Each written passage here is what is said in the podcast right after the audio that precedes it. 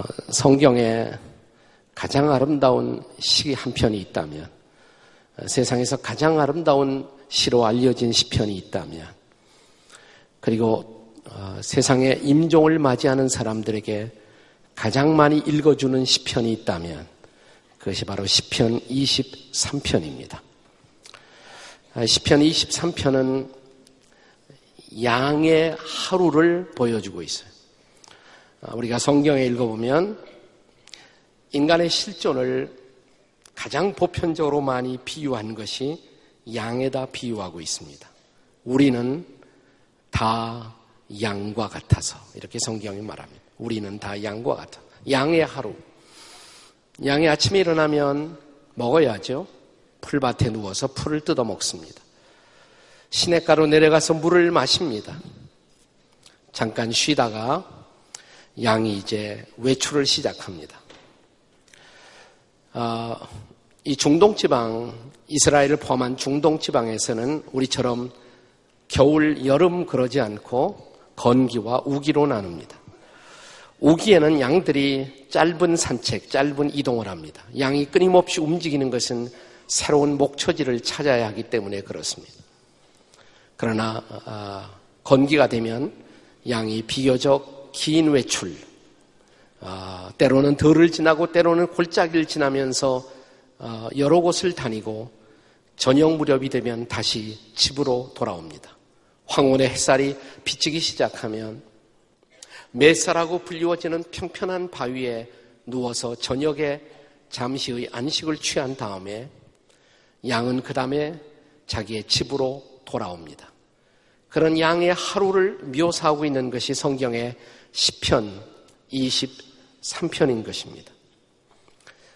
그런데 우리도 생각해 보면 어, 우리는 다 양과 같다고 그랬는데 양의 하루길처럼 어, 더러는 인생 가운데 어떤 사람은 조금 아까 간증해 주신 우리 권사님처럼 90을 넘는 분도 있고 또 한 60세에서 인생을 마치는 분도 있고 인생의 중년기에 갑자기 세상을 떠나는 사람도 있고 청춘에 떠나는 사람도 있습니다. 그러나 얼마를 살았던 우리가 살아왔던 인생길을 잠시 돌이켜보면 인생은 마치 하루 길과 같다. 이렇게 느껴지지 않으시나요? 지나간 세월이 마치 하루 길밖에 되지 않은 인생처럼 말입니다. 그러나 하루 길밖에 되지 않는 인생, 그 인생 가운데도 여러 가지 문제가 있어요. 인생이 인생을 살면서 경험하는 대표적인 문제가 있다면 저는 그것이 네 가지 문제라고 생각해요. 하나는 생존의 문제, 먹고 살아야 되고, 두려움의 문제, 우리를 위협하는 환경에서부터 받는 끊임없는 두려움. 그 다음에 세 번째는 더럽혀짐의 문제. 우리의 마음이, 양심이 더럽혀지는 더럽혀짐의 문제. 마지막 네 번째는 우리 모두 어느 날 한순간 죽어야 한다는 죽음의 문제. 이것은 우리 인생 모두가 직면하는 네 가지 문제라고 할 수가 있어요. 이 세상에서 가장 아름다운 시편이라고 불리워지는 시편 23편에도 양이 직면하는 아니 양과 같은 인생이 직면하는 네 가지 문제가 다루어지고 있습니다. 그런데 이런 네 가지 문제에 대한 완벽한 해답이 있다고 성경은 말합니다. 완벽한 해답. 실상 그 해답은 20편, 23편의 1절에 이미 해답이 나와 있습니다. 그래서 성경의 메시지를 우리는 복음이라고, 근뉴스라고 말하는 것입니다. 우리가 잘 아는 10편, 23편 1절만 한번 다 같이 읽어보겠습니다. 혹은 다 외워보시겠습니다. 10편, 23편 1절 한 구절만 다 같이 시작. 여호와는 나의 목자시니 내가 부족함이 없으리로다. 네, 다시 한번 따라서 하세요. 여호와는 나의 목자시니 내게 부족함이 없으리로다. 부족함이 없으면 끝난 거죠, 뭐. 다 해답을 받은 거 아니에요? 자, 그러니까 그 해답은 뭐예요? 여호와가 나의 목자가 되셨기 때문에 하나님이 나의 목자가 되셨기 때문에 양의 모든 문제는 완벽하게 해결될 수 있다는 것입니다. 자, 우리가 첫 번째 문제를 생각해 보겠습니다. 생존의 문제. 양들도 먹어야 삽니다. 마셔야 살고. 생존의 문제. 우리도 먹어야 삽니다. 생존의 문제. 우리는 한평생 동안 생존을 걱정하고 생존을 위해서 땀을 흘리고 일합니다.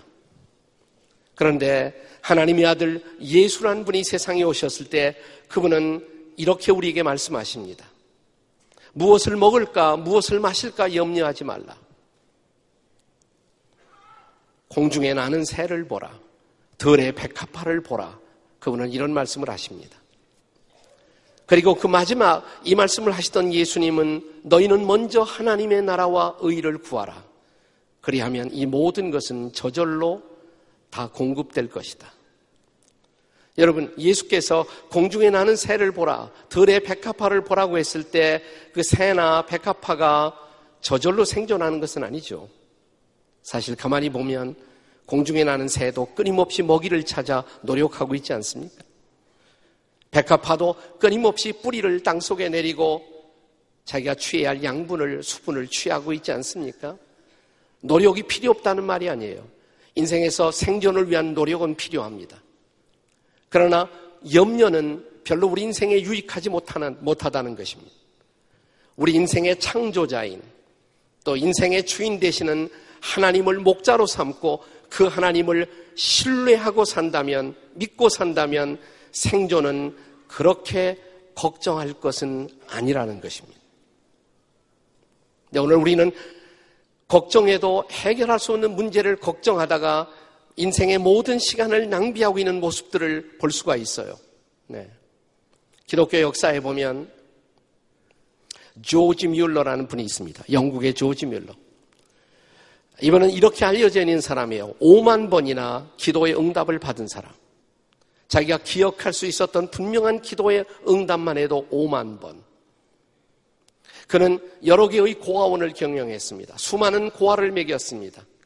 몇 개의 학교를 경영했습니다. 그는 한 번도 사람들에게 나를 도와달라고 말한 일이 없어요. 그는 전적으로 오직 하나님만 신뢰하고 살았습니다. 그런데 그때마다 자기에게 필요한 것이 언제나 공급되는 기적 같은 인생을 살 수가 있었다는 것입니다. 우리가 하나님을 신뢰한다면, 창조자를 신뢰한다면, 그리고 내 인생의 길을 인도하는 그 하나님을 나의 목자로 신뢰할 수만 있다면 우리는 생존을 위해서 그렇게 매달리고 걱정할 필요는 없다는 것입니다. 어떤 젊은이가 이거 나이 많은 분들이 오셨는데 이 조크가 통할지 안 통할지 제가 모르겠습니다만은 실험을 해보겠습니다. 오늘 젊은이들은 우리 시대를 삼포 시대라고 그래요. 삼포 시대. 첫째, 직업을 포기하고 살아가는 시대. 오늘 젊은이들이 직장 갖기 어렵잖아요. 둘째, 연애를 포기하고 사는 시대. 연애도 안 된다는 것이에요. 세 번째, 결혼도 포기하고, 직업도 포기하고, 연애도 포기하고, 결혼도 포기하고, 삼포 시대. 이렇게 젊은이들이 말한다고 그래요. 한 젊은이가 그런 자기 인생이 너무 걱정이 돼갖고, 어? 종일토록 걱정하다가 잠에 들었는데 꿈을 꿨어요. 근데 신이 나타나셨어요. 그리고 그 신이 이 젊은이에게 이렇게 묻더래요. 오늘 내가 원하는 소원을 다 들어주겠다.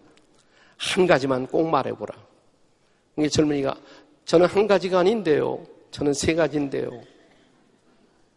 저는 첫째로 돈이 필요해요. 저는 돈 없이는 살 수 없어요. 두 번째 저는 여자가 필요해요. 그리고 세 번째 저는 결혼이 필요해요. 근데 이 청년에게 나타난 신이 가만히 쳐다보더니 그래 응답은 해주마. 네 소원대로 될지어다. 그래서 이 청년은 돈 여자와 결혼했다고 합니다.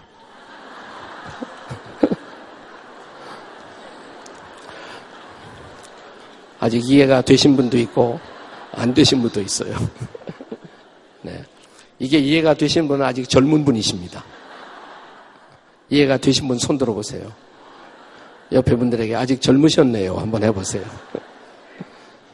네. 생존의 문제를 생각했어요. 생존의 문제. 하나님이 내 목자 되시면 걱정할 필요 없다는 것입니다.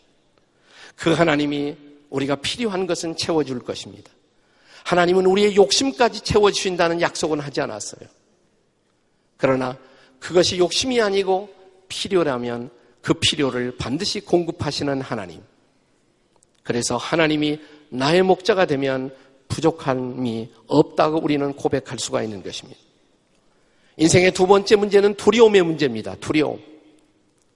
우리는 인생을 살면서 끊임없이 우리를 두렵게 하는 환경을 접하게 됩니다.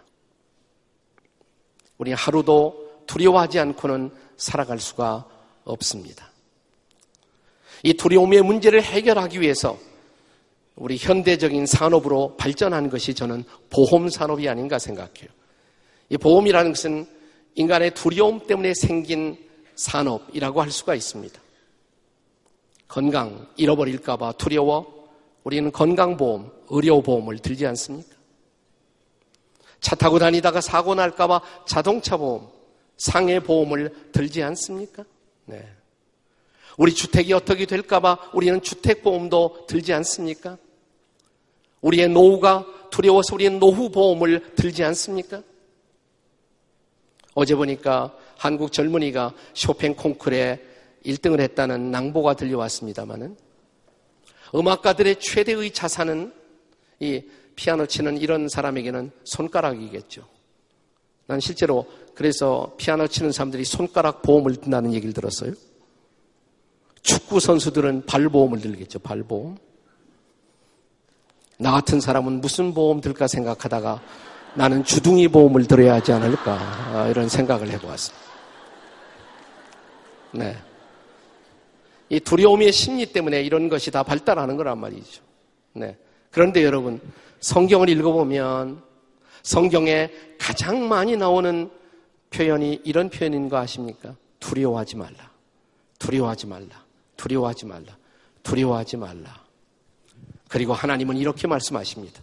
하나님을 믿는 자들에게 두려워하지 말라. 내가 너와 함께 하느니라. 오늘 우리가 함께 읽었던 이 시편에도 보면 시편 23편 4절에 이렇게 말씀하시고 있습니다. 내가 한번 다 같이 읽어보세요. 시작. 내가 사망의 음침한 골짜기로 다닐지라도 해를 두려워하지 않을 것은 주께서 나와 함께 하심이라 주의 지팡이와 막대기가 나를 아니하시나이다. 내가 사망의 음침한 골짜기, 사망의 그늘진 골짜기. 우리는 사망 그 자체를 느끼지 못할지 모릅니다. 그러나 사망의 그늘, 여기 음침함이라는 말은 섀도우, 그늘이라는 말로 번역될 수가 있는데 우리는 인생을 살면서 사망을 예고하는 사망의 그림자를, 그림자를 끊임없이 경험합니다. 병이 났을 때, 몸이 약해질 때, 아, 내가 이러다 죽는 것이 아닐까? 이건 다 사망의 그림자예요. 그때마다 우리는 사망의 음침한 골짜기를 걸어야 합니다. 그런데 이 시편 기자는 말하기를 내가 비록 사망의 음침한 골짜기를 지날지라도 해받음을 두려워 하니함은 주께서 나와 함께 하심이라 이렇게 말씀하십니다. 그러므로 두려움을 두려워할 필요가 없다는 것입니다. 여호와가 하나님이 그리고 하나님의 아들 예수가 내 목자가 되시면 우리는 아무것도 두려워할 필요가 없습니다. 우리는 인생의 두 가지 문제를 생각했습니다. 생존의 문제, 두려움의 문제. 또 하나 우리가 하루길 같은 인생을 살면서 부딪히는 세 번째 문제는 더럽혀짐의 문제입니다. 양은 외관상으로 보면 아주 깨끗한 동물 같이 보여요. 근데 가까이 가면 양은 냄새가 무척 많이 납니다. 또 쉽게 더럽힘을 탑니다. 네. 저희 아버님은 수의사셨습니다. 어렸을 때, 어렸을 때, 에, 제 이름은 목동이었어요. 목동. 네. 제가 있던 목장에, 에, 보통 한국 목장에는 소나 뭐 말 이런 것들이지 양은 별로 없거든요.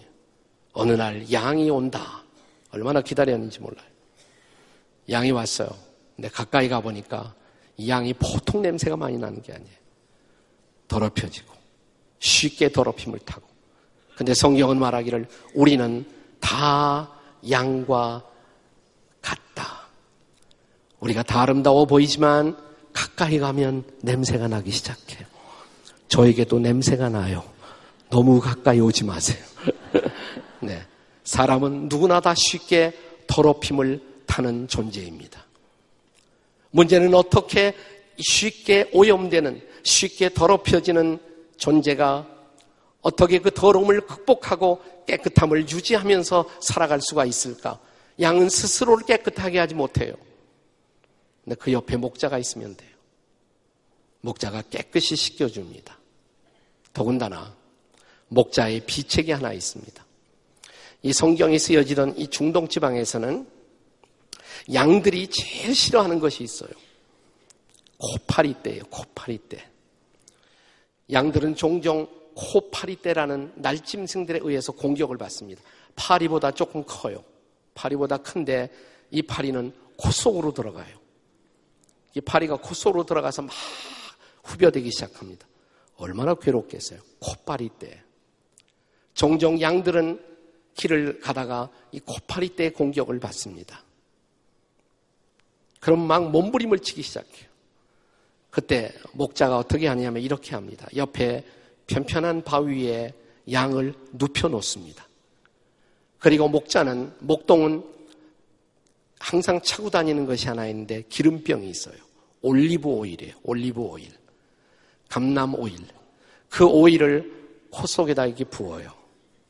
그러면 코파리 때는 다 소멸돼요. 그리고 양은 아니 목동은 그 어, 올리브 오일을 머리부터 다 부어줍니다. 머리부터 다 부어줘요. 기름이 쭉 퍼져나갈 때 양을 이렇게 만져줘요.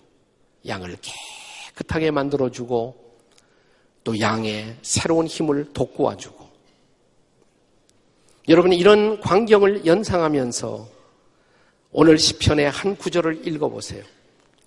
이것은 아마 양이 저녁 무렵 이제 집을 향해서 돌아오다가 코파리 때의 공격을 받고 힘들어하던 양을 맷사라고 불리워지는 바위에 양을 눕혀놓고 목자가 기름을 붓고 그를 오르만지면서 그를 터치하면서 주셨던 말씀일 것입니다.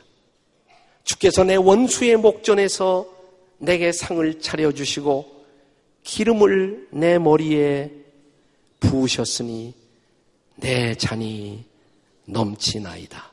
기름을 내 머리에 부으셨으니 내 잔이 넘치나이다. 기름을 부어주시는 목자. 치료의 기름을 부어주시고, 네, 깨끗하게 하시는 기름을 부어주시는 그의 목자. 이 목자가 있어서 양은 더럽힘에서 그리고 질병에서부터 탈출하고 건강을 유지하며 살 수가 있다는 것. 그렇습니다. 인생은 끊임없이 더럽힘의 위기를 맞으면서 삶을 살고 있지만 해답은 있습니다. 복음은 있습니다. 목자만 내 곁에 계시면 돼요. 목자만 내 곁에 계시면.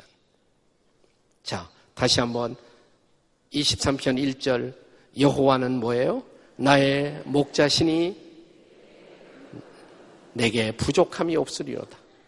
그래서 그 하나님이 나의 목자가 되셔서 내 곁에 계시면 나는 부족함이 없다는 것입니다. 이제 양이 하루길을 걸어가며 부딪히는 마지막 위기. 양이 만약 돌아올 집이 없다면 어떻게 할까? 양에게 돌아올 집이 없다면 양은 끊임없는 방황으로 끝날 수밖에 없습니다. 그러나 행복한 양은 돌아올 집이 있습니다. 여러분, 인생의 여행을 마치고 하루길 같은 여행을 마치고 우리가 집으로 돌아오려고 할 때 여러분에게는 돌아올 집이 준비되어 계십니까? 돌아올 집. 오늘 이 아름다운 시편은 인생에서 마지막으로 우리가 건너야 할 다리, 죽음이란 다리, 그 다리를 건넜을 때 우리를 위해서 예비된 영원한 집의 약속을 우리에게 주시고 있다는 사실입니다. 자, 이 아름다운 시편 마지막 구절을 같이 한번 읽어보겠습니다. 6절입니다. 6절 다 같이 한번 읽어요. 시작. 내 평생의 선하심과 인자하심이 내가 여호와의 집에 영원히 살리로다. 내가 여호와의 집에 하나님의 집에 거기서 영원히 거하게 될 것이다. 나의 평생의 선하심과 인자하심이 나의 목자 되신 하나님이 그의 선하심과 그의 사랑으로 나를 인도하시다가 내 인생의 마지막 순간이 왔을 때 나를 여호와의 집, 하나님이 준비해 주신 집, 내가 영원히 거할 집, 천국이라는 집을 저와 여러분을 위해서 예비해 주셨다는 것을 믿으시기 바랍니다. 이것이 복음이에요. 이것이 복음이에요. 자, 우리 중에 누가 죽음의 다리를 건너가지 않을 사람이 있겠습니까? 자, 또 여러분 나이쯤 되면 서서히 죽음을 생각할 나이도 되시지 않았습니까? 제가 작년에 참 귀한 분의 장례를 어, 주관했습니다. 한국 국민 가운데 굉장히 많은 사람들이 존경하고 그분을 통해서 인생을 사는 상식과 어, 철학을 터득했던 한국 철학계의 아버지처럼 불리워던 안병욱 교수님, 네, 안병욱 선생님. 음, 장례식을 제가 했어요. 안병욱 교수님. 안병욱 교수님이 그 아들이 아주 저하고 아주 친합니다, 아들이. 그래서 아들의 부탁을 받고 그분이 떠나가시던 그 밤, 저녁 시간에 어, 제가 병원에 좀 와서 목사님이 기도 한번 해주세요. 한림, 그 아들이 한림대학 교수로 계시고 그러는데, 네, 한림대학병원에 찾아갔습니다. 아, 평생을 한국 사람들을 계몽하는 일에 옛날 사상계의 필진으로 어, 나이 많은 분들에게 지금 여러분 연배에 큰 영향을 끼쳤던 안 선생님의 마지막 가는 저녁길. 뭐 거의 의식이 있다 없다 코마 상태에서 의식이 돌아왔다 빠져나갔다 그럴 무렵 저녁 시간에 제가 가서 그 가족들과 함께 예배를 드렸습니다. 그리고 마지막으로 제가 읽어드린 말씀이 뭐였을까요? 10편 23편이에요. 여러분 사람이 마지막 순간까지 끝까지 남아 있는 것이 청각이라고 합니다. 청각. 그래서 돌아가시는 분에게는 그분이 듣던지 안 듣던지 그분에게 뭔가를 말씀해 주시는 것이 꼭 필요하죠. 제가 그분의 귀에다 대고 10편 23편을 읽어 드렸습니다. 여호와는 나의 목자신이 내게 부족함이 없으리로다. 그가 나를 푸른 초장에 누이시며 잔잔한 물가로 인도하시는 도다. 내가 비록 사망의 음침한 골짜기를 지날지라도 해를 두려워하지 않을 것은 주께서 나와 함께 하심이라. 그리고 마지막 절 크게 읽었습니다. 나의 평생에 여호와의 선하심과 인자하심이 정령 나를 따르리니 내가 여호와의 집에 하나님의 집에 영원히 살리로다. 근데 제가 이것을 마지막으로 읽었을 때 그분이 갑자기 아멘 그러시더라고요. 아멘. 아멘. 그리고 제가 병원을 떠난 직후에 그분은 평안히 눈을 감았습니다.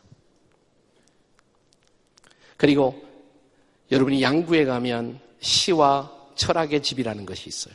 아래층은 어, 이혜인 수녀의 시들이 기록되어 있고 2층에는 한국 철학계의 대부인 김영석 선생님과 안병욱 선생님을 기리는 철학자의 집이 양구에 있습니다.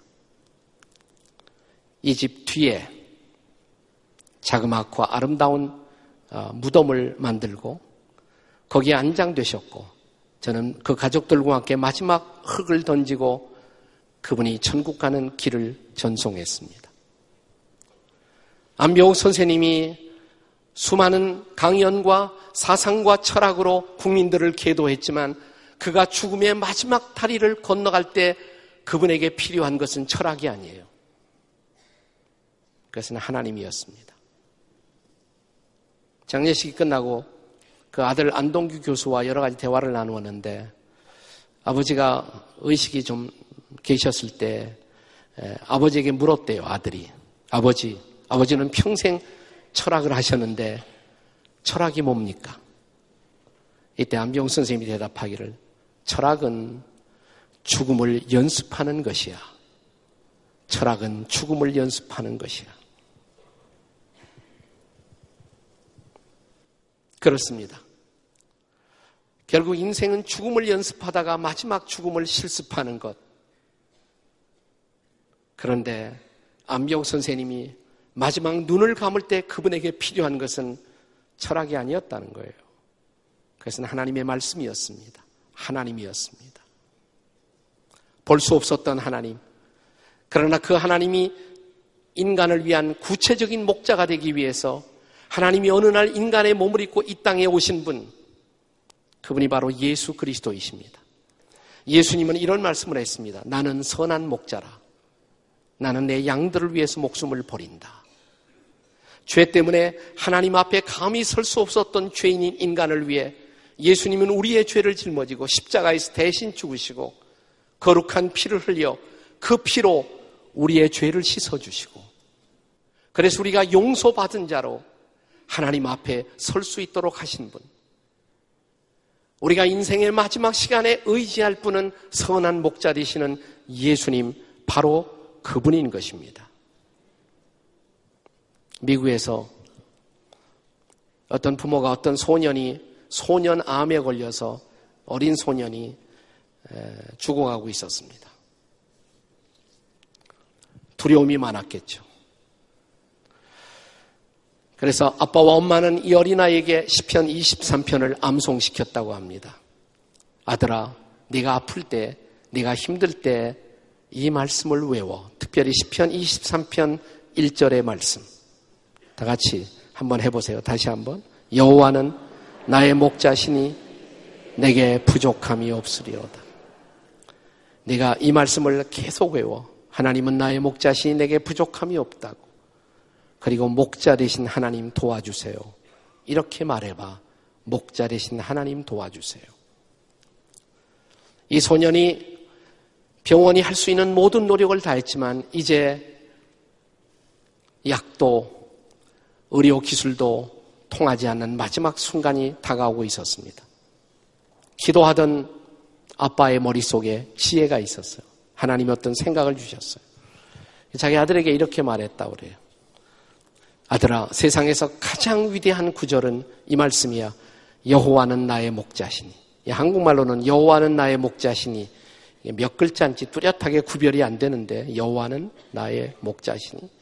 근데 영어로는 다섯 단어로 돼 있어요.